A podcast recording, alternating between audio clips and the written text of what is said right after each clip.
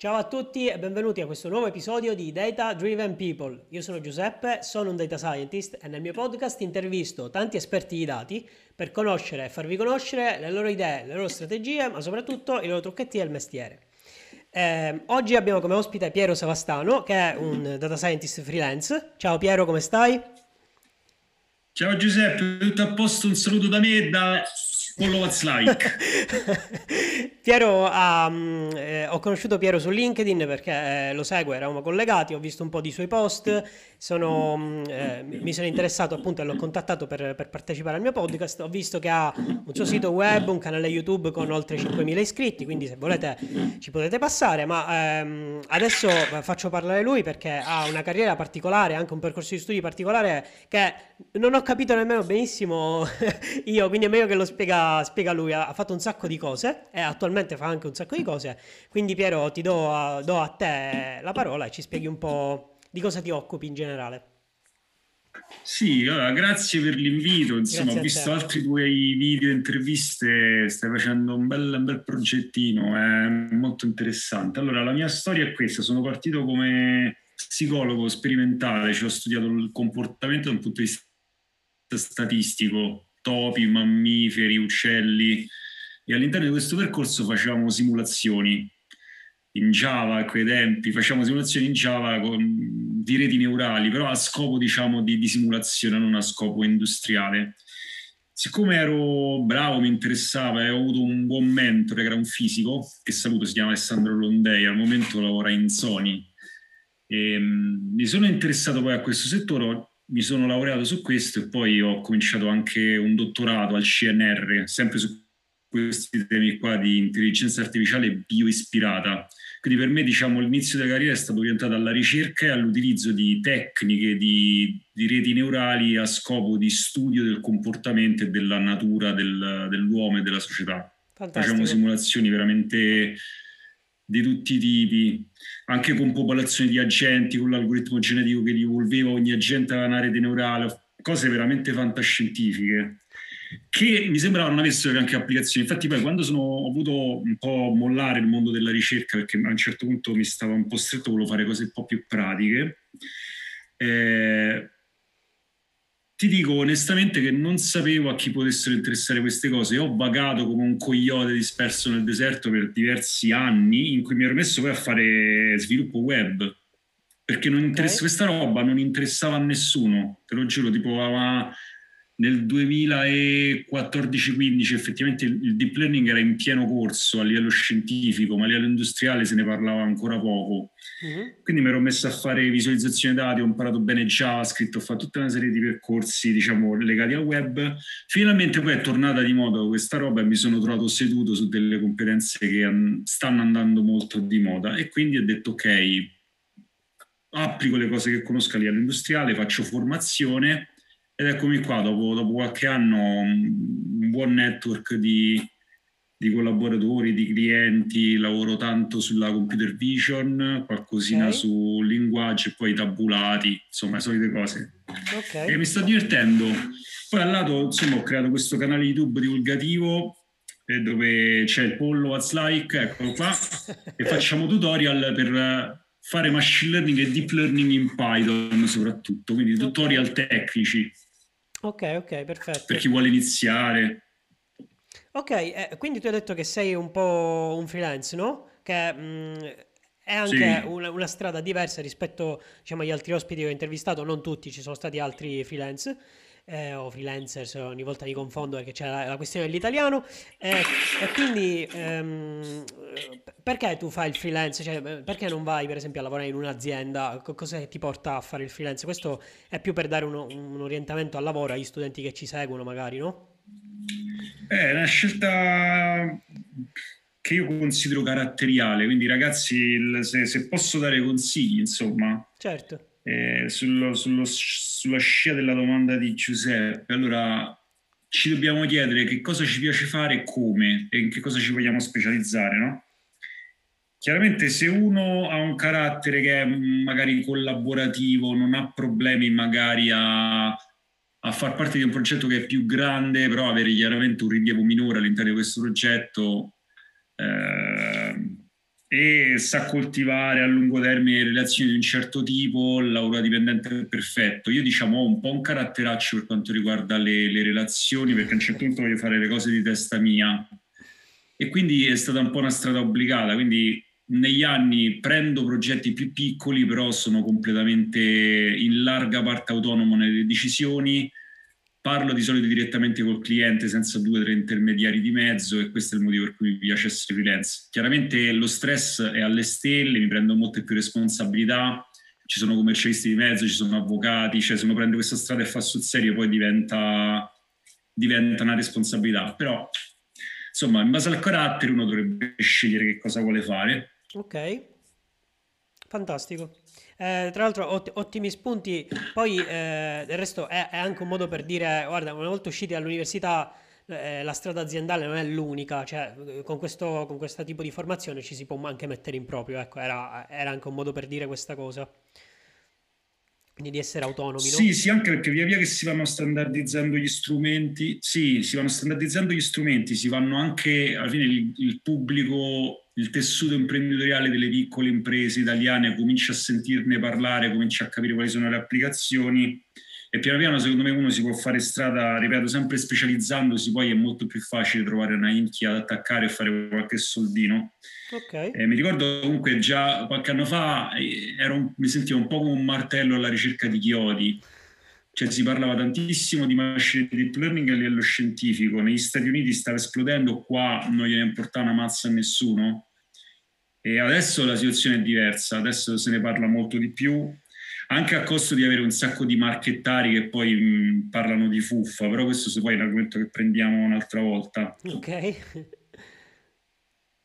ehm, poi ehm, Stavo, stavo, mm, ti stavo per chiedere una cosa, ecco, eh, tu eh, appunto da freelance quindi ti è capitato di approcciare tanti, eh, tanti, progetti diversi e quindi tante anche aree di studio, diverse aree di applicazione, c'è qualcuna che magari ti ha appassionato di più, quella nel quale lavori con più passione, anche magari quella della psicologia come dicevi prima, o mm, non so se ti è capitato anche... A me la in particolare la, la computer vision mi, ah. mi, piace, mi, piace, mi piacciono queste architetture, questo ecosistema che si va creando di transfer learning con architetture componibili in larga parte mm, mi gusta molto. Okay. ci ho lavorato sia in PyTorch che in TensorFlow, quella parte lì, mentre invece vorrei fare un po' più di esperienza sul linguaggio con i transformer, queste cosine nuove, però Mm, credo anche che poi a un certo punto uno si debba specializzare, quindi diciamo sono un po' su chi va là, su dove esattamente vado, vado a parare. Fare un po' di tutto è un po' la ricetta per non sapere fare niente, forse.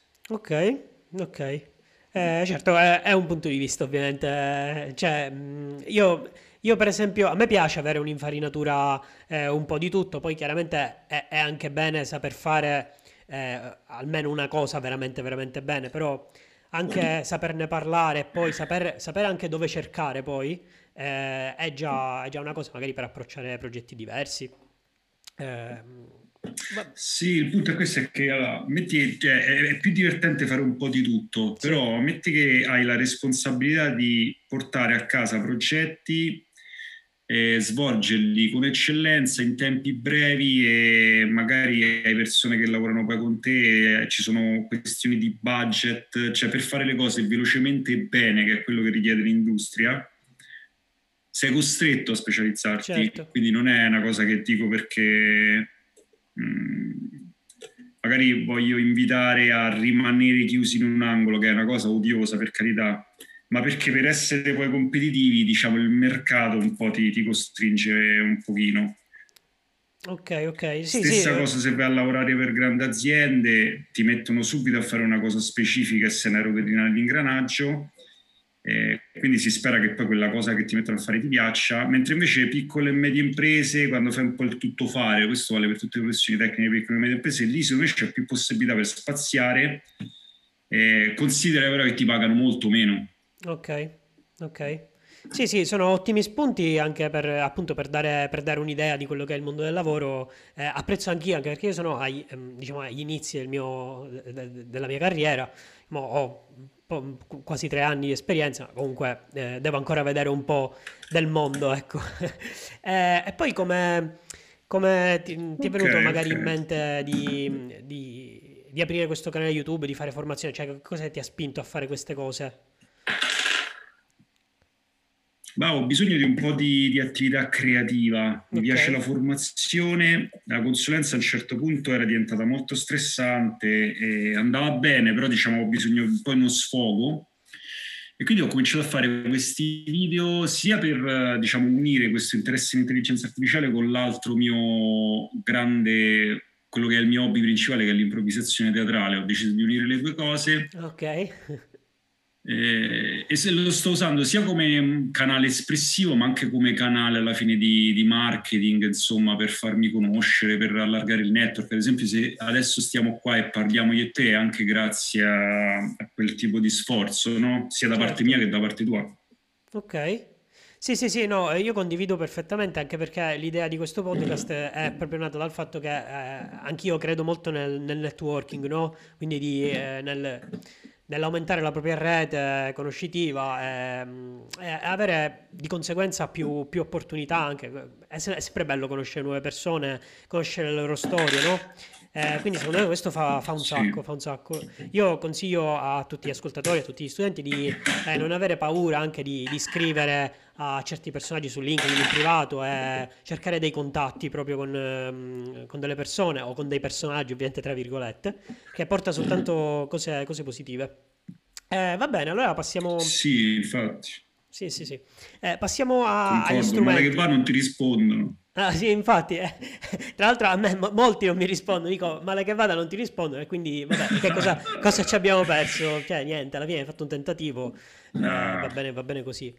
Ehm, eh, passiamo subito agli strumenti del mestiere, tu eh, hai detto che utilizzi per la maggior parte Python, no? Tutta la vita Python, sì. Ok, ok. Eh, hai per esempio anche dei software, delle interfacce, delle IDE, che è IDE. Che tu... Anche JavaScript, eh, come... Ok. Ah, IDE proprio a livello di strumenti di sviluppo, sì. Allora, sono un affezionato di PyCharm. Ok. Eh, ho resistito il più possibile all'avvento dei notebook perché li trovo un po', diciamo, anche se sono interattivi e facili per la visualizzazione e l'esplorazione, poi quando devi andare a fattorizzare il codice e portarlo fuori è sempre un po' un incubo alla fine sto cercando un po' nave di mezzo, utilizzo all'inizio il notebook, poi piano piano esco e costruisco le mie classi, le mie funzioncine, le mie architetture. Eh, dentro OpenCharm o Visual Studio Code ultimamente anche okay. sto provando. Eh, notebook utilizzo il Jupyter Lab. Ok, va bene. Eh, come IDE, PyCharm, Visual Studio Code e a livello di, poi di, di tecnologie diciamo più sistemistiche ci vado di Docker parecchio, sto cercando di, di spingere il più possibile su Docker, Git lo uso da una vita, quindi mm-hmm. diciamo lo stack è un po' quello per me. Ok, ok. Eh, invece domanda proprio secca, cioè risposta secca a questa domanda, eh, preferisci iOS o Windows? O Linux ovviamente? Tutta la vita Linux. Ok, ok, fantastico. Um... Anzi, ti dirò di più, nei corsi di formazione mi sono a un certo punto autocostretto a usare Windows perché avevano tutti Windows, però non riesco a immaginare un lavoro di tecnologia spinta e di intelligenza artificiale senza usare Linux, sinceramente. Okay. Forse il Mac anche ce lo vedrei, ma Windows però non capisco come fanno a usare Windows per cose del genere. ok. Soprattutto appunto quando usi cose tipo Docker, che su Windows è una valle di lacrime. Sì, sì, diciamo che da- dalla parte forse terminale Windows è un po', è un po' macchinoso, sì, sicuramente ci sono soluzioni migliori. Poi ovviamente eh, quello che esce fuori poi da- dagli episodi è che sono tutti strumenti, no? Bisogna utilizzare lo strumento giusto al momento giusto. E lo strumento giusto al momento giusto è Linux. ok, ok. Secco, secco, cioè, ci sta, ci sta. Va bene. No, massimo rispetto. Tu che usi, Giuseppe? No, io sono un fan di Windows, ma perché secondo me Windows 10 è veramente, ah! veramente organizzato bene. Però c'è da dire che io non, non, sono, eh, non sono, di formazione ingegneristica, io sono uno statistico di, di formazione, statistico puro, tra virgolette. Uh-huh. Okay, eh, sì, quindi sì. io sono un errista eh, di, di, formazione. Adesso sto un po' imparando anche Python, eh, eccetera, eccetera. Sto facendo mo- molti corsi. Io uso Visual Studio Code Code perché è molto leggero e ha una, una personalizzazione molto alta. Io sono un fan anche della personalizzazione dell'interfaccia, di queste cose così. Quindi l'ho, l'ho, trovato molto comodo. Ci ho messo tanto a trovare una casa per Python, però al momento mi, mi va bene Visual Studio Code. Eh, però sì, sì, eh, sono, sì, sono, fan di Windows, ma sia per abitudine, eh, sia perché non ho avuto bisogno di fare que- quella cosa in più, magari che, che, che, che Linux, cioè per, per, la quale Linux ti dava quel plus, ecco. Eh, poi, no, Guarda, io ti, ti, voglio bene lo stesso, nonostante okay. tu sia un utilizzatore di Windows, io ho deciso che ti voglio bene lo stesso. Va bene, grazie, sono contento. eh, vabbè, allora passiamo più alla, alla, alla parte operativa, no? Tu com- come ti approcci ad un problema, per esempio, di machine learning, di intelligenza artificiale, di modellazione? Cioè, come un, un problema ovviamente generico, puoi fare anche un esempio, no? Di, di qualcosa che ti è capitato. Eh, quindi qual è il tuo flow? Allora, mia, il mio flow è fare subito capire al mio interlocutore che la parte più importante sono i dati, che per chi ci lavora dentro, per te ad esempio, no, dici uso R da tre anni, comunque ci sto lavorando, è ovvio che la parte più importante sono i dati. Certo. Ma non, non è la stessa cosa per il tuo interlocutore eventualmente, quindi fargli capire che i dati sono la cosa più importante e che non puoi costruire un classificatore di immagini se non hai le immagini annotate. Okay.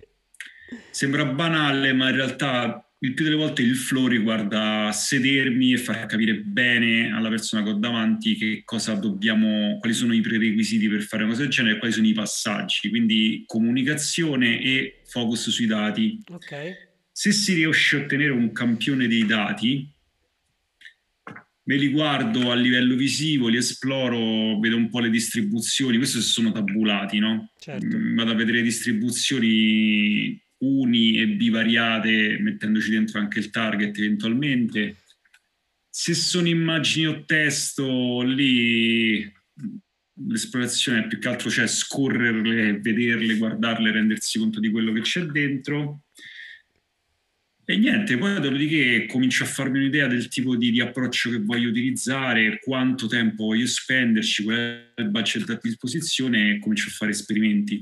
Ok, ok. Ehm, diciamo su, su, cosa...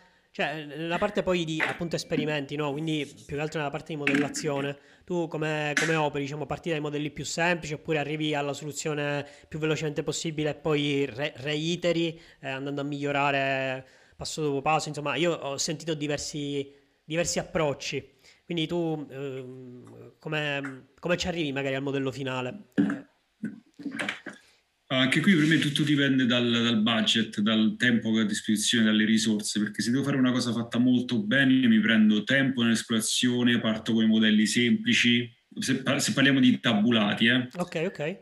Eh, parliamo di tabulati, ok, su quei tabulati mm, parto da, che so, una cosa lineare per capire di che stiamo parlando, mi guardo i pesi, cioè cerco di vedere un po' che succede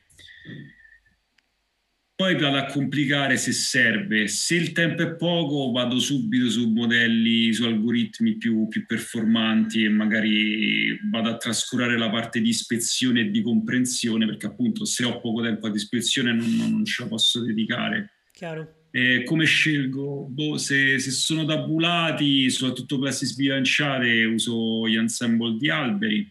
Ok. Eh, altrimenti quando le classi sono bilanciate magari prendo anche cose più, più, più, semplici, anche lì se funzionano. Prima di scomodare le reti neurali passo sempre per gli alberi. Ok. Se gli alberi non ce la fanno comincio con le reti. Se invece si tratta di immagini, testo, cose destrutturate, non tabulari, allora chiaramente vado di deep learning, di reti e cerco di capire se il problema è risolvibile da una rete fatta da zero da me, il caso è molto raro. Okay. Forse più con i tabulati uno se la cava con una rete addestrata da zero, mentre invece con immagine e testo transfer learning. Quindi si tratta più di passare tempo a capire qual è il modello che hanno pubblicato nel frattempo nei, nei zoo, PyTorch o TensorFlow che fa una cosa simile a quella che serve a te mi informo sulla letteratura e le provo e poi faccio fine tuning. Certo, certo, poi alla fine non è che uno bisogna, cioè non bisogna reinventare la ruota ogni volta, no, se c'è qualcuno che l'ha già fatto e funziona, perché no? sì, ah, ecco, per esempio mi è capitato più volte di, di trovare librerie che fanno esattamente quello che mi viene chiesto e lì appunto l'approccio è onestamente dire guarda c'è questa libreria che la fa, invece di fartelo io ti, ti monto una cosa che usa questa libreria, chiaramente eh, ci mettiamo molto meno tempo, quindi costerà meno, però anche onesto, insomma, dire guarda, questo strumento già c'è, semplicemente tu non lo conosci e io non reinvento la ruota. Certo. È anche vero che poi le esigenze sono sempre leggermente diverse, quindi poi trovare la libreria che fa esattamente quello che dici tu capita, ma può essere anche che poi sei costretto a, a fare un po' ad sì, adattare sì, sì, certo. la cosa. Sì, sì, vabbè, immagino che un po' un minimo di adattamento ci stia sempre, cioè n- non puoi avere esattamente lo stesso problema che gli, gli stessi dati soprattutto. Quindi sì, sì, va bene. Ehm, c'è qualche algoritmo che secondo te ti ha dato più soddisfazione durante magari la tua carriera? Tu dici, mica, questo qua mi, mi performa bene, eh, spesso magari.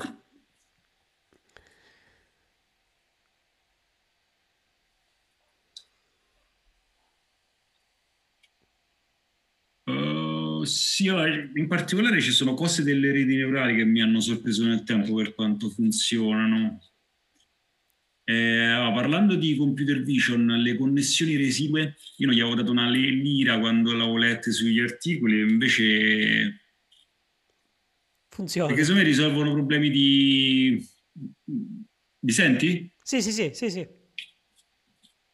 Risolvono problemi del fatto che per il fatto che queste reti sono profonde, il gradiente con la back propagation a un certo punto diventa piccolissimo, sì. invece con le connessioni residue salti direttamente agli strati prima eh, poi queste reti che fanno object detection, che hanno la region proposal, quello pure lo trovo troppo complicato, di madonna che è complicato, invece poi quando le ho usate fanno, ci arrivano molto prima alle cose, al, ehm, per quanto riguarda il testo, mi aveva flashato Bert quando è uscito, quando okay. l'hanno pubblicato in, in Hugging Face, ma veramente flashato e quindi mi ero messo a fare tutte cose di similarità tra frasi per vedere quanto funzionava sull'italiano, faceva schifo, però comunque l'idea era, era fantastica. Ok. Dal punto di vista pratico, non so, Random Forest. Ok. Sì, sì, poi alla fine Random Forest sono, diciamo, quel modello più complicato dei modelli lineari, ma alla fine tra i più, tra, tra gli alberi, magari tra i modelli più complessi, è magari quello più semplice, no? Quindi senza boosting, senza eh, sì, e spesso, spesso dà, dà, soddisfazione, sì, non, non sei il primo che me lo dice. Perfetto, perfetto. Sì, sì, se ti devi sbrigare. Esatto.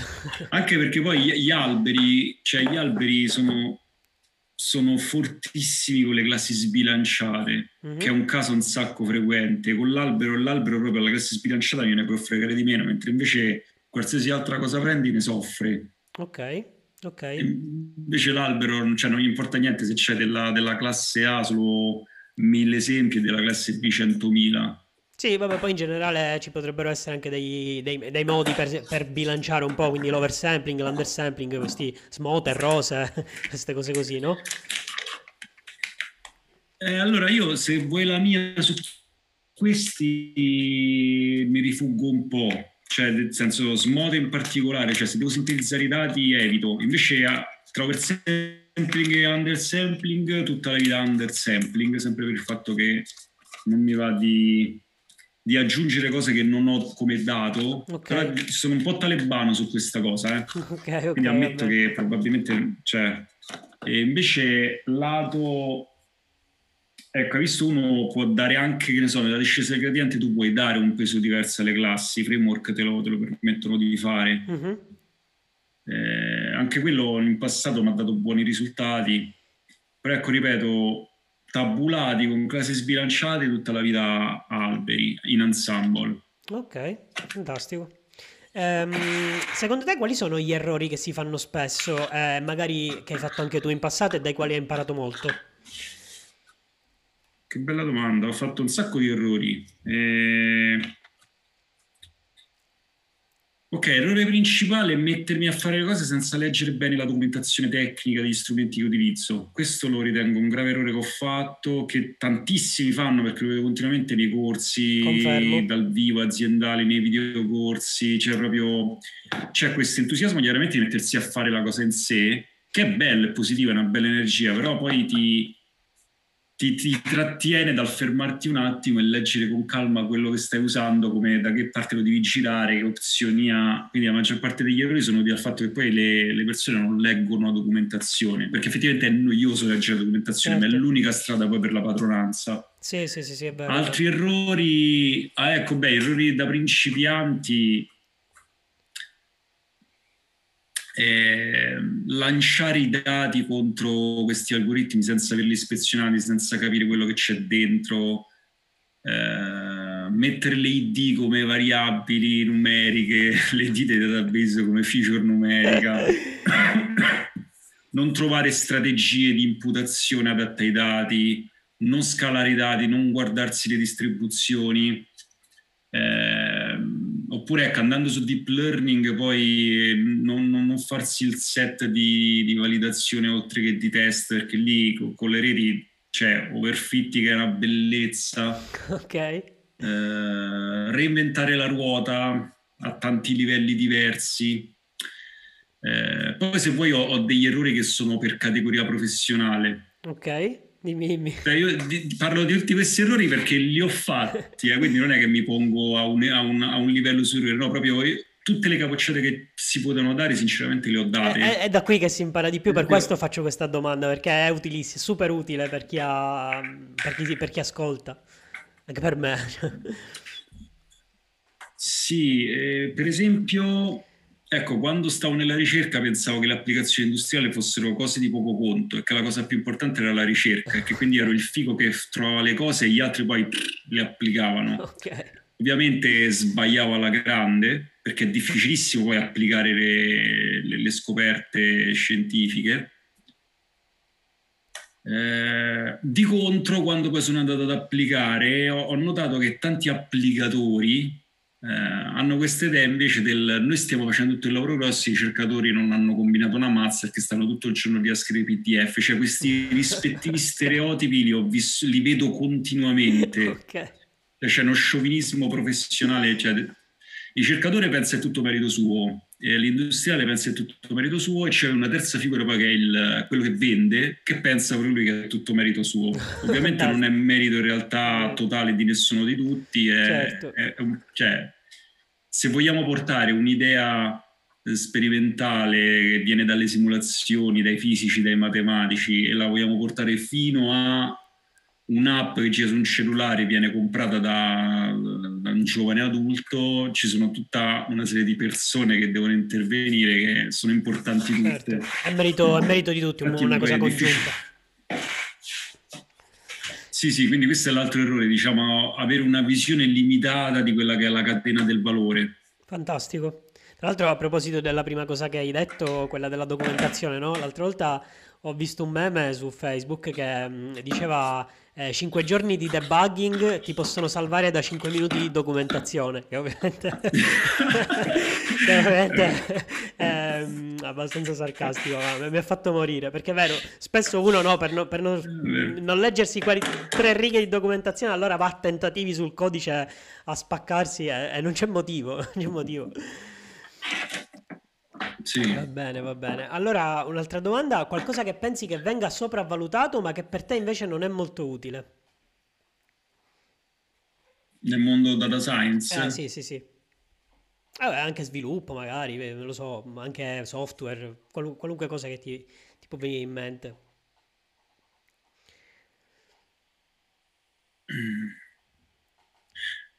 Uh, ok, uh, attirerò su di me la fitta sassaiola dell'ingiuria, ma secondo me si esagera con i requisiti matematici. Ok, sì, probabilmente ti arriverà questo... la shitstorm, no? Scherzando, gli utenti non sì, sono sì, di questo ma... Sono pronto alla battaglia. Allora, perché dico questo? Perché se sei effettivamente, se stai facendo, metti ricerca pura, neanche ricerca applicata, ma ricerca pura, allora ti serve un botto di matematica, diciamo fisica sperimentale, di sapere quello che stai facendo a livello simbolico proprio. Mentre tanto più vai verso le applicazioni, tanto più serve invece saper usare gli strumenti e conoscere la metodologia. E secondo me è la metodologia che la fa da padrona. Cioè, se io conosco bene la metodologia, adesso bestemmierò, però posso utilizzare anche degli algoritmi quasi black box, se conosco bene la metodologia e la preparazione dei dati. Poi chiaramente se conosco anche bene gli algoritmi, l'addestramento, come funzionano i modelli che ne risultano, a quel punto posso dire, so, quanto deve essere massimo profondo l'albero, quanti stratici devono stare nella rete, posso settare, che ne so, nel cassetto bayesiano se usare la probabilità priori oppure no. Cioè, ci sono delle cose che io piano piano capisco e le applico, però veramente ho sempre visto grandi esagerazioni da parte di chi conosce bene appunto l'aspetto scientifico, cosa che apprezzo tanto, però ci si proteggono, ci si nascondono a volte dietro dei formuloni Okay. E di questo me ne rendo conto perché, per esempio, ecco, statistica bayesiana, no? Io negli anni l'ho ripresa decine di volte per non dimenticarmela, ma non la uso. Ok. Cioè, oppure ci sono un sacco di eh, c'è un sacco di letteratura sul, sul, formale, sulle reti neurali, su quello che fanno, quello che non fanno, teoria dell'informazione, pure quello io la riprendo per non dimenticarmela, ma poi all'atto pratico poco di quello in realtà mi è servito effettivamente a fare il salto che mi porta a ottenere il progetto, a chiudere il, il, il modello, a metterlo in produzione. Quindi okay. secondo me sì, lo dico a faccia proprio pulita, secondo me è sopravvalutata la quantità di formalismo che serve. Serve una buona conoscenza di spazi geometrici a tante dimensioni, l'algebra lineare, il calcolo lo devi capire, la probabilità la devi capire, un po' di statistica la devi conoscere, il test lo devi saper fare, l'intervallo di confidenza, insomma però insomma sti mega teoremi i bound la complessità insomma insomma okay. Sì, all'inizio non... per come eri partito forse eh, avevo capito male, però per come hai finito diciamo poi il discorso penso anche di, di, essere, di essere, d'accordo con te. Cioè io eh, per esempio va bene sapere ovviamente le basi eh, si devono sapere, chiaramente mh, è difficile pensare di poter fare magari anche stessi, stessi algoritmi di machine learning non capire come funziona la discesa del gradiente, no? quello è già un po' più, eh, voglio dire, le basi servono, però magari la super dimostrazione di, di, due pagine sull'equazione che, cioè quella là secondo me, anche quella, cioè anche per me quella sì. lì allora è, è, un po' inutile. Ecco. Assolutamente. Ecco, ma, ma aggancio al discorso che fai della discesa gradiente, cioè allora, se fai deep learning la discesa gradiente la devi capire, ma di quello te ne rendi conto perché il primo strumento che prendi, no, il costrutto informatico che ti danno su model.compile, no? il, il, il, sequential di Keras, oppure okay. prendi il modulo di PyTorch, cioè quelli lì ti dicono devi scegliere un ottimizzatore di, di questo ottimizzatore mi dovrei dare tasso d'apprendimento, che ottimizzatore è, che cosa ottimizzi, cioè mi devi dire qual è la loss, quindi siccome poi tu quelle cose te le trovi davanti, lo sai che devi capirle per utilizzare al meglio quello strumento. Chiaro, chiaro. Ok, quindi la discesa credente di capire per forza insieme alla loss, perché comunque ce l'hai davanti agli occhi, è quello che ti devi scegliere però già per esempio farsi a mano gli esercizi delle derivate come si fa al liceo, questo qui non serve più perché quelli lì sono framework che fanno, uh, fanno differenziazione automatica. Quindi certo. devi sapere che cos'è una derivata e perché stai facendo discesa gradiente, ma mettersi lì a fare queste cose, spaccarti il cervello, la stessa cosa pure con i teoremi specifici che riguardano le reti neurali, no? capire perché una, una, una regressione lineare o un, una rete che abbia uno strato solo non risolve un problema non lineare, quello è importante. Ok. Capire però che eh, uno, una rete, ci sono teoremi che dimostrano che una rete neurale con un solo strato nascosto e dato un sufficiente numero di neuroni, un solo strato nascosto approssima qualsiasi funzione. Ma questo è un teorema fighissimo perché? Perché ci dà la certezza che con le reti possiamo approssimare qualsiasi funzione, leggi possiamo automatizzare qualsiasi task, ma nella pratica, se siamo andati a finire nel deep learning, cioè nell'usare tanti strati uno dopo l'altro, è proprio perché quel teorema ti dice sì, questa cosa è possibile, ma all'atto pratico avere un solo strato nascosto gigante è la chiave per l'overfitting Okay. Quindi se vuoi che queste cose generalizzano, devi metterle in profondità, devi fare in modo che questa rete astrae sempre di più le informazioni con cui ha a che fare. Quindi il teorema ce l'hai, ti dà una certezza, però poi il, all'atto pratico lo usi soltanto come fondamento per, per, sapere che non stai lavorando a vuoto, ma in realtà poi la pratica è totalmente diversa. Okay. Eh, ad esempio, molti di questi mega ricercatori che mi capita di incontrare hanno poi problemi a scrivere codice o a mettere in produzione le cose oppure amano perdersi in, in, in, lavagne piene di formule ma non risolvono il problema perché si incastrano su una cosa che gli interessa senza fare la, la delivery, no? Quindi bisogna stare attenti. Allora, tanto più vai sulla ricerca pura, tanto più c'è da spingere forte su questi aspetti di, di matematica, tanto più sei ultra specializzato in una multinazionale e quindi sei stato preso come research scientist, cioè sei proprio allora anche lì, ma tanto più vai verso le applicazioni, tanto più si tratta di capire come funzionano gli strumenti e appunto, come diciamo prima, la matematica di base ti ci vuole capire che l'algoritmo e cosa sta facendo, ti ci vuole, se fai reti neurali devi capire come funziona la discesa gradiente e come funzionano le, le loss, l'ottimizzazione. E quindi sì, la vedo un po' così. Okay. Cioè, vedo tanta esagerazione da un po' da tutte le parti. Cioè, c'è un po' di. Ci vorrebbe un po' più di equilibrio, di sano equilibrio nel dire. Allora, io sono Peppino, vengo dalla matematica, ho capito questo, ma chiaramente non sono capace a, a tirare sul microservizio con Docker per, far, per mettere il modello online. Sono una sega a fare questa cosa. Sì. Cioè sarebbe bello sentire queste frasi, no? Io sono capace a fare questo, però ho bisogno di aiuto in quest'altro. Dopodiché arriva Gino che invece viene da, da un background di, di, manutentore di database e dice io so, so costruire architetture scalabili, costruire servizi, ho lavorato tutta la vita con i dati, però mi sono dimenticato la matematica sotto oppure non l'ho mai studiata e mi piacerebbe capirla. E allora a quel punto magari è, è interessante perché si formano questi, questi scambi. Eh, perché data scientist è un termine ombrello, io non, non, vedo tutti questi unicorni di come se ne parla, i più bravi d'Italia che ho avuto il piacere di conoscere, sinceramente, li conosco perché organizzano community, sono molto attivi Poi li passi così li, li per le multinazionali. Sono tutti comunque schierati da qualche parte, hanno tutti, immagino, sono come i personaggi di Street Fighter, no? Cioè c'è, c'è quello veloce che però è debole se gli meni, invece c'è, c'è il, il, gorilla russo, no? Che è, che è, fortissimo, però è lento. Okay. Bisogna guardarla un po' così, perché dire data scientist, dimmi se mi dilungo troppo, eh.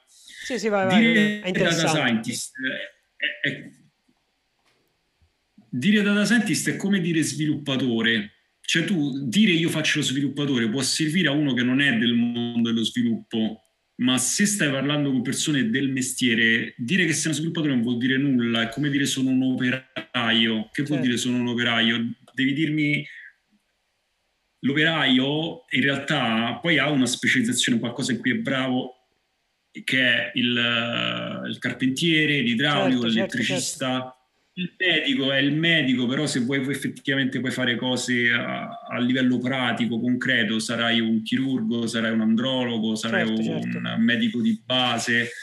Allo stesso modo il data scientist è uno che può fare eh, effettivamente modellazione, ma può essere anche uno che passa il tempo a prendere i dati, pulirli e, e a ordinarli eh, può essere uno che mette i modelli in produzione, può essere uno che cura il ciclo di vita certo. del modello, il monitoraggio, ci sono una serie di figure qui dentro che si vanno un po' definendo, data, come si chiama? Data engineer, machine learning engineer, c'è chi fa visualizzazione, sì. c'è uno che è bravo con la visualizzazione, io lo chiamo comunque data scientist.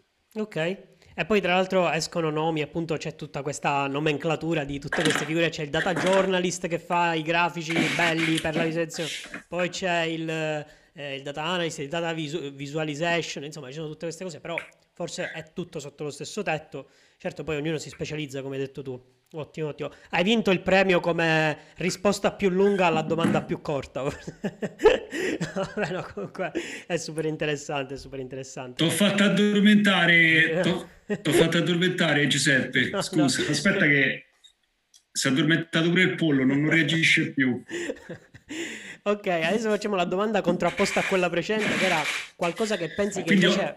venga snobbato, ma che invece ti è molto utile. Magari un po' più corta come risposta. Ok, proverò a essere sintetico. Una cosa che si sottovaluta ma che a me è molto utile.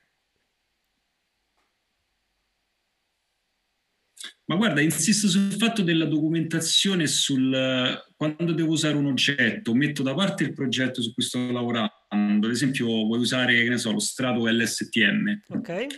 E è la prima volta che lo usi metto da parte quello che sto facendo, mi apro so, un notebook a parte, un piccolo script e provo a usare solo quel pezzo da solo. Okay. Questa secondo me è una tecnica sottovalutatissima che invece fa il pane, perché vedo tutte queste persone che si arrampicano no, dentro al okay. progetto, cambiano una cosa qua, una cosa là, una cosa là e poi non si fermano a, a studiarsi l'esatta cosa che ancora non hanno inquadrato. Ok, ok.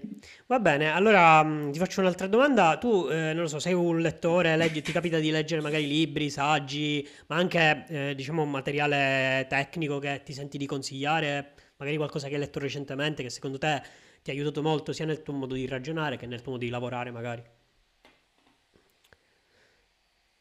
Hmm. Una lettura che mi ha flashato ultimamente sono i testi di Sutton sull'apprendimento per rinforzo. Mm-hmm. Però quella lì è più un piacere, diciamo, così personale, perché poi l'applicazione... Oddio, nei videogiochi si applica l'apprendimento per rinforzo tanto, a quanto pare pure in finanza. Però quello, quello mi è piaciuto, se invece dovessi parlare di un testo pratico, anche non pratico, anche saggistica.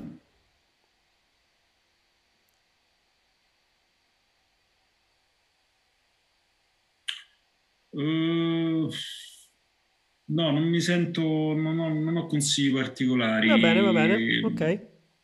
Di solito eh, tu eh, quando, quando, ti informi, quando leggi, hai dei siti particolari, magari qualche fonte che ti, ti piace, anche lo stesso Towards Data Science. Sì, perché... mi è venuto in mente un libro. Ok. Sì, quello sì, mi è venuto in mente un libro, si chiama The Second Machine Age, che mi ha illuminato sul, sugli effetti dell'automazione sul mondo del lavoro. Perfetto, perfetto. The Second Machine Age. Ok, sì, perché ai, agli ascoltatori piacciono un sacco le letture illuminato. consigliate, quindi io le chiedo sempre perché comunque anche io sono un lettore, mi piace appunto leggere anche eh, cose statistiche, probabilistiche, tecniche, eh, futuristiche da un, da un, certo punto di vista, sociologiche, ma anche con un altro taglio, non per forza super tecnico, anche un po' romanzato, no? Quindi io le faccio queste domande anche prima mm. per, per mi interessa in prima persona. Ok, ok, allora andiamo un po'... Ecco, ti volevo chiedere, c'è qualcosa che tu vorresti approfondire, eh, ma non hai ancora avuto tempo modo? C'è qualcosa che ti affascina e dici questa cosa la devo fare, ce l'hai in wishlist, ma ancora non hai avuto modo, sia per questioni lavorative che per questioni di tempo, chiaramente. Ah, i multimodali, cioè mi piacciono architetture che lavorano su immagini e testo mm-hmm. mi, mi, fanno arrapare, però non ho, non ho avuto proprio modo di, di toccarle, di...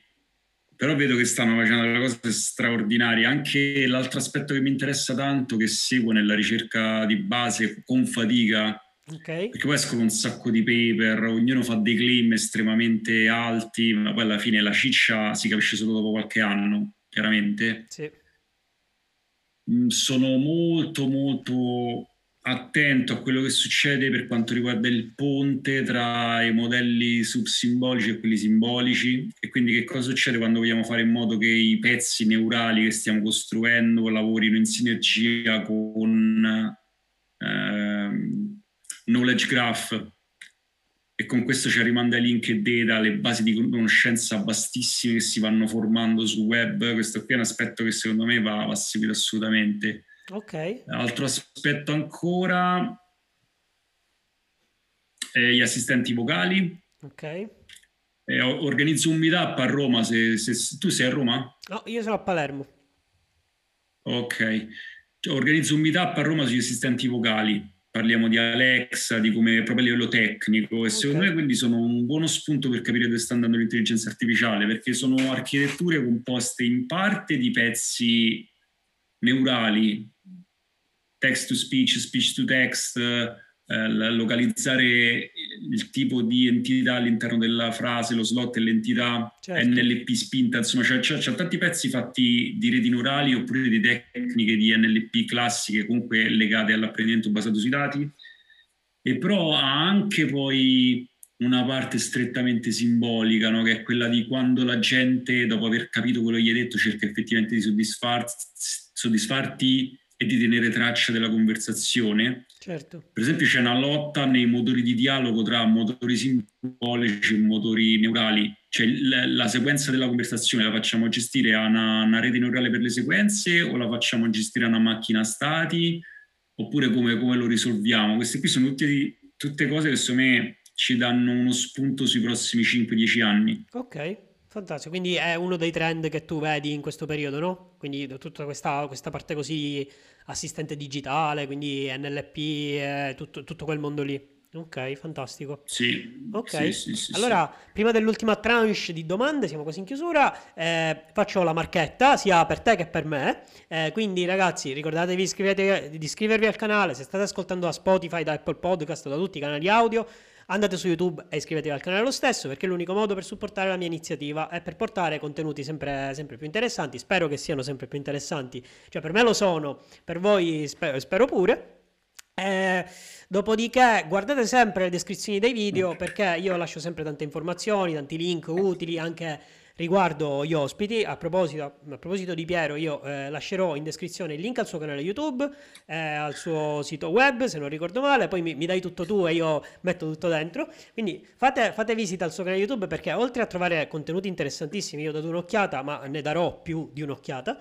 Eh, eh, I video che lui fa sono appunto anche molto eccentrici, molto divertenti e quindi si seguono con piacere. Eh, quindi assolutamente date, date un'occhiata. Eh, avete, avete, un po' inteso anche il personaggio, no? cioè, ovviamente te lo dico in maniera, in maniera sì, assolutamente simpatica. Quindi, esatto. Eh, quindi sì, seguite, se, seguite, anche lui, seguite anche lui, anche su LinkedIn e condivide contenuti interessanti. Detto questo, torniamo all'ultima parte delle domande. Eh, queste sono un po' più a carattere generale perché sullo specifico siamo andati abbastanza a fondo. Eh, secondo te dov'è che la data science può fare meglio? Eh, non lo so, anche a livello magari etico, umano, non ti voglio dare dei suggerimenti, ma secondo te dov'è che ancora non riusciamo con la data science e con, ehm, con questa tecnologia, con queste tecnologie che noi abbiamo al momento?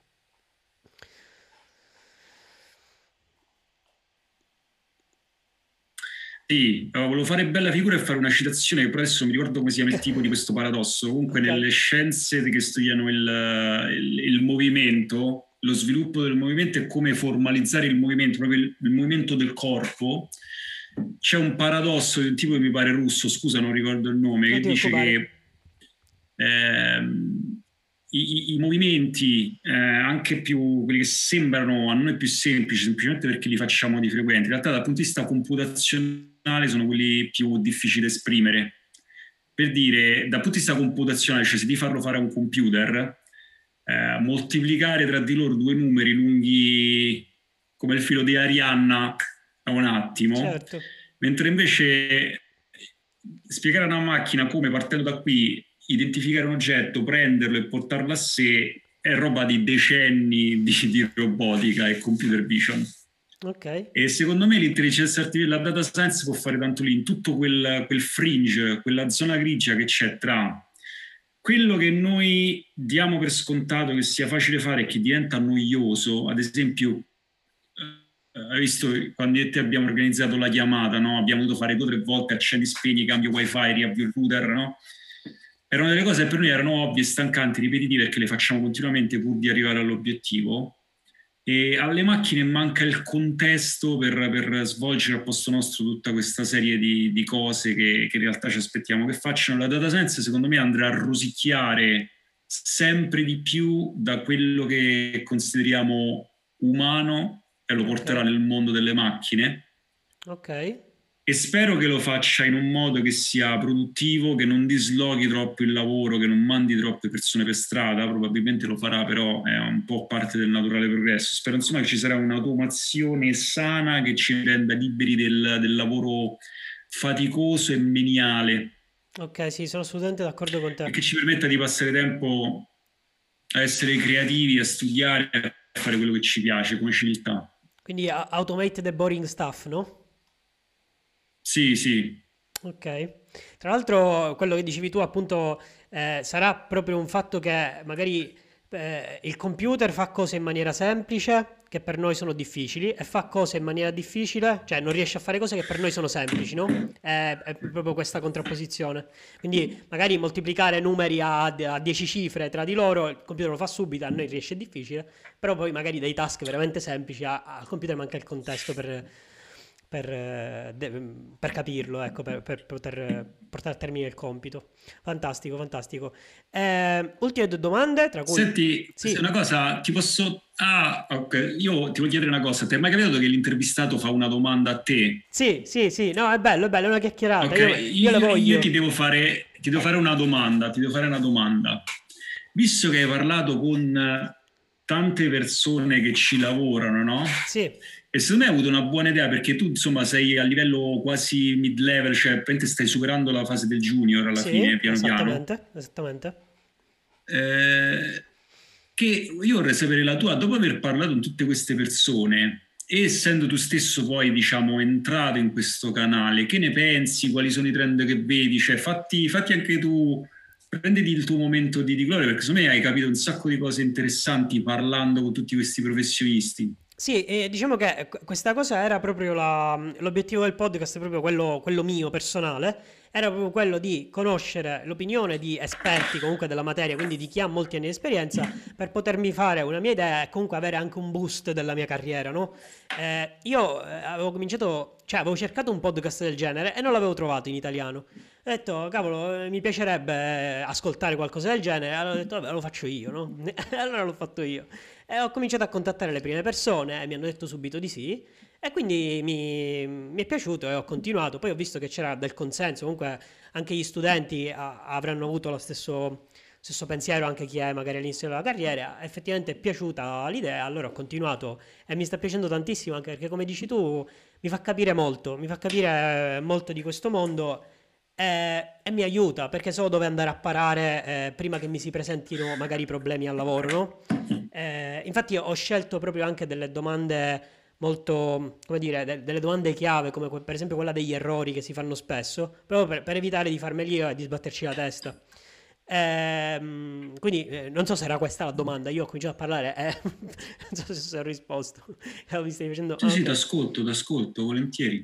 Sì, sì, alla fine, alla fine è questo. Eh, e poi te l'ho detto, io credo molto nel networking, quindi anche conoscere per esempio te in quest'oretta, poi magari si resta in contatto, escono fuori delle altre cose. Io sono rimasto in contatto per esempio con alcuni ospiti, saluto sempre Enrico Tonini che mi dà, mi dà una mano, abbiamo fatto le live insieme, ogni tanto organizziamo le live, quindi ehm, anche con la chat dal pubblico, quindi è diventata una cosa abbastanza carina. Adesso c'è anche la community Telegram, se vuoi entrare, in realtà non è una community nel senso un gruppo dove si parla continuamente, è un canale in cui io posto gli aggiornamenti e poi magari si discute tramite i thread, no? i mini thread che si fanno su Telegram.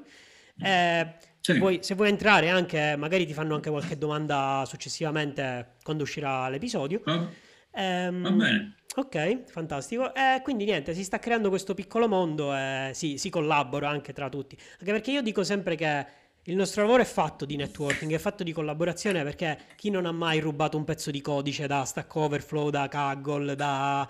Quindi eh, eh, la community per noi è tutto alla fine, è tutto, questo, tutto l'open source, no? tutto i linguaggi di programmazione, cioè se non ci aiutiamo noi. Se, non, se non chiacchieriamo.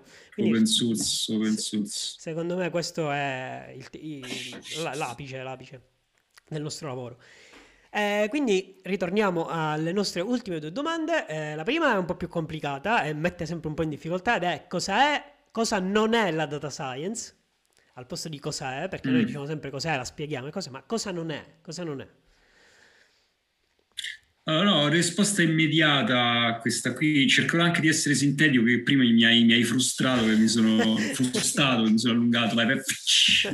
Allora, eh, secondo me non è data science tutto quello che esce fuori da queste due paroline. Una è data e l'altra è science. Okay? okay. Data vuol dire che ci sono dei fatti del mondo, delle misurazioni su cui stai lavorando e science vuol dire che usi il metodo sperimentale. Fantastico. Da, da, Galileo, Bacon in poi vuol dire che tu fai delle ipotesi e falsifichi o verifichi queste ipotesi con degli esperimenti utilizzando i dati. Questa è data science a casa mia. Giusto. Poi danno, ci sono definizioni, no, è interdisciplinare, è vero, c'è l'economia, è vero, c'è la statistica, c'è la matematica, c'è l'informatica, c'è, c'è, c'è la biologia, c'è la psicologia, c'è l'economia, c'è tutto, ok, però facciamo scienza dei dati, quindi metodo sperimentale che fa leva sull'utilizzo di dati che vengono da chissà quale verticale, da quale ambiente, però è metodo sperimentale. Quindi mi sento di dire che non è data science o se mancano i dati, e questo è tipico del, di tutta una categoria di persone che ne sentono parlare e se ne vogliono occupare, ma per loro è una specie di voodoo, e okay. queste persone sono pericolosissime, okay. e soprattutto quelli che non fanno scienza, Okay. E anche qui io ce l'ho in particolare, mi senti? Non so se la connessione... Sì. Per me, io sai in particolare cosa non è data science? Uh-huh. I, tutti i gruppetti di marchettari, di urlatori della domenica, di scimmie che parlano di intelligenza artificiale come se fosse una manna dal cielo e non si preoccupano minimamente né di come è costruita né di di tutte le valutazioni che vanno fatte non solo in termini tecnici ma anche scientifici e anche applicativi e anche etici. Insomma, questi, questi personaggi che vogliono vendere eh, Skynet e non ne capiscono nulla perché sui social comincio a vedere, io vedo essenzialmente due tipi di interlocutori, di, di attori che parlano di questi argomenti. Un attore sei tu, Okay. E ragazzi come te, oppure persone magari un po' più esperte, che lo stanno effettivamente facendo. E allora si pongono tutta una serie di problemi che sono sani e ne parlano e costruiscono community, si fanno vedere. Io apprezzo tantissimo quello che stai facendo. Grazie. perché è fatto da un pulpito di non solo di portare quello che tu conosci, ma anche poi di interagire, di conoscere ancora di più. Io questa, secondo me questa è una cosa sanissima Invece c'è un altro tipo di attore in questo mondo che è il, il marchettaro che si mette lì, capisce che è una cosa su cui c'è fermento e si vuole porre come intermediario tra chi effettivamente fa la data science e chi potrebbe essere interessato a comprarla. Questi qui sono pericolosi perché per noi che siamo data scientist creano uno strato in cui abbiamo appunto questo intermediario che non capisce una mazza e che prometterà all'interlocutore finale, al cliente finale, la propria madre e la zia e la nonna, intelligenze artificiali totalmente inventate e poi eventualmente passa a noi che facciamo veramente il lavoro del progetto, ce lo passa minorato di parecchio perché il margine se lo prende e con aspettative esagerate. Ho capito, ho capito. Questa non è data science. Quindi secondo me proprio come categoria di professionisti dobbiamo fare il tutto il possibile o per avere eh, intermediari diciamo competenti, manager e venditori competenti, imprenditori competenti che anche se non hanno questo come loro focus nella vita comunque cercano di capire, si informano, partecipano a queste cose, cioè insomma studiano, fanno la loro parte eh, lasciando poi a noi poi i dettagli tecnici e scientifici, per carità, però comunque se la guardano la cosa in sé, capiscono quali sono i vantaggi, pro e contro, quello si può fare, quello non si può fare, e, e questo è sano, oppure non avere proprio intermediari e agire come direttamente noi andando come, come imprenditori e come manager, come consulenti direttamente su chi compra. Okay. Se ci fai caso negli ultimi 20-30 anni le più grandi aziende che quelle che sono cresciute più velocemente hanno tutte a capo squadre di tecnici e ricercatori, al limite designer, però la figura del non so niente ma sono un tipo entusiasta sta passando di moda per fortuna. Cioè okay. io soff- soffro tanto questi qui perché mi hanno messo alle volte in delle condizioni in cui veramente hanno promesso l'impossibile Certo. Si sono fatti pagare l'impossibile e di questo poi a chi faceva effettivamente il lavoro arrivava ben poco, se non le aspettative esagerate del, del cliente. Ah, chiaro, chiaro, chiaro. Un po' tipo come i, i fuffaguru, no? I fuffaguru. Bravo, sì, sì, questi qua diventa milionario seduto da casa, fai 5.000 euro al giorno premendo un bottone, questi qui, sì. Questa non è la data science. Mentre invece, lo dico anche perché tanti ragazzi, ma anche tanti adulti, secondo me hanno un po' la sindrome dell'impostore Sì. Cioè, se tu ti metti lì e smanetti col Python, impari Pandas oppure il dataframe di R e cominci a farti i tuoi modellini, va bene. Cioè, il fatto che tu ci stai mettendo le mani, stai capendo la metodologia, stai, stai lavorando su dei dati, ti stai proponendo in una nicchia, è sano. Quindi non dubitare di te se la, stai facendo la cosa in sé. Dubita di te se ti metti a sparare cazzate alla conferenza e non hai mai provato a farlo in vita tua. Ok, fantastico, fantastico. Diretto è, è fantastico. Beh, bene, bene. Allora, ultima domanda, Piero. Eh, domanda bonus, ovviamente risposta brevissima. Se avessi tutta la potenza di calcolo dell'universo e l'algoritmo più prestante, che cosa ci faresti?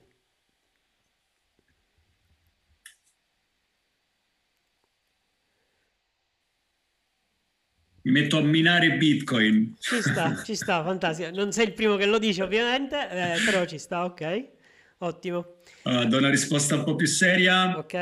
E, e, e mi piacerebbe eh, spingere sull'aspetto affettivo. Non so se hai visto quel film Hair, si chiama, dove c'è il tipo che si innamora del suo sistema operativo. No, non l'ho visto. L'hai Com'è visto? che si chiama?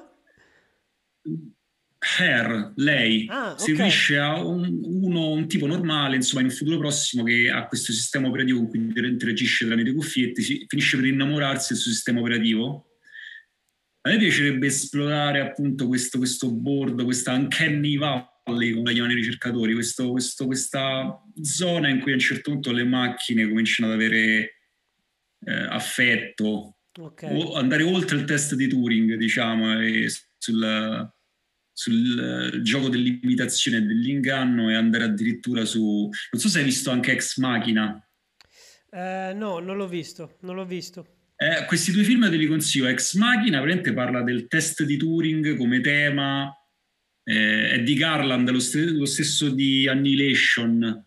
Okay. Eh, no, è il regista pauroso. E poi invece questo R che è più sull'aspetto affettivo però entrambi giocano un po' sul discorso del, del, del test di Turing portato ai giorni nostri. Ok ok.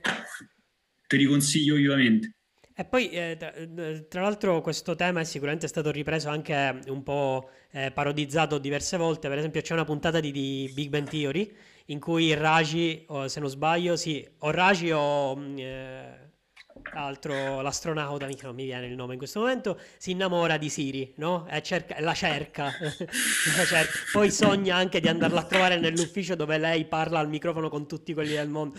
È una cosa pazzesca. E poi c'è anche una puntata di Black Mirror in cui, eh, vabbè, quella è un po' più distopico, chiaramente, in cui eh, praticamente la, una ragazza che perde il compagno se lo fa rifare come robot, quindi con un sistema operativo. Eh, insomma è particolare, eccetera, eccetera. Comunque è sempre di questo tema. Ehm, va bene. Stuzzica. Sì, va bene, allora abbiamo, abbiamo finito. Eh, io ti ringrazio tantissimo, Piero. Mi raccomando, ragazzi, eh, tutti i link in descrizione, visitate tutti i canali di Piero. Eh, io ripeto, ti ringrazio ancora. È stato, salutiamo il pollo Vaslavic, si chiama, sì? Sì, ti saluto anche lui. Ok. Ehm, non perdetevi i prossimi episodi. Eh, entrate nella community Telegram. Eh, ciao Piero, è stato un piacere. Ciao, grazie mille. Grazie a te. Oggi avete ascoltato Giuseppe De Gianlucido e Piero Savastano. Se vi è piaciuto questo episodio, non perdetevi i prossimi di Data Driven People, ogni sabato mattina su tutti i canali di podcast e su YouTube in versione video. Per maggiori informazioni e contenuti visitate il mio sito web www.giuseppedegianlucido.it. Ci sentiamo sabato prossimo.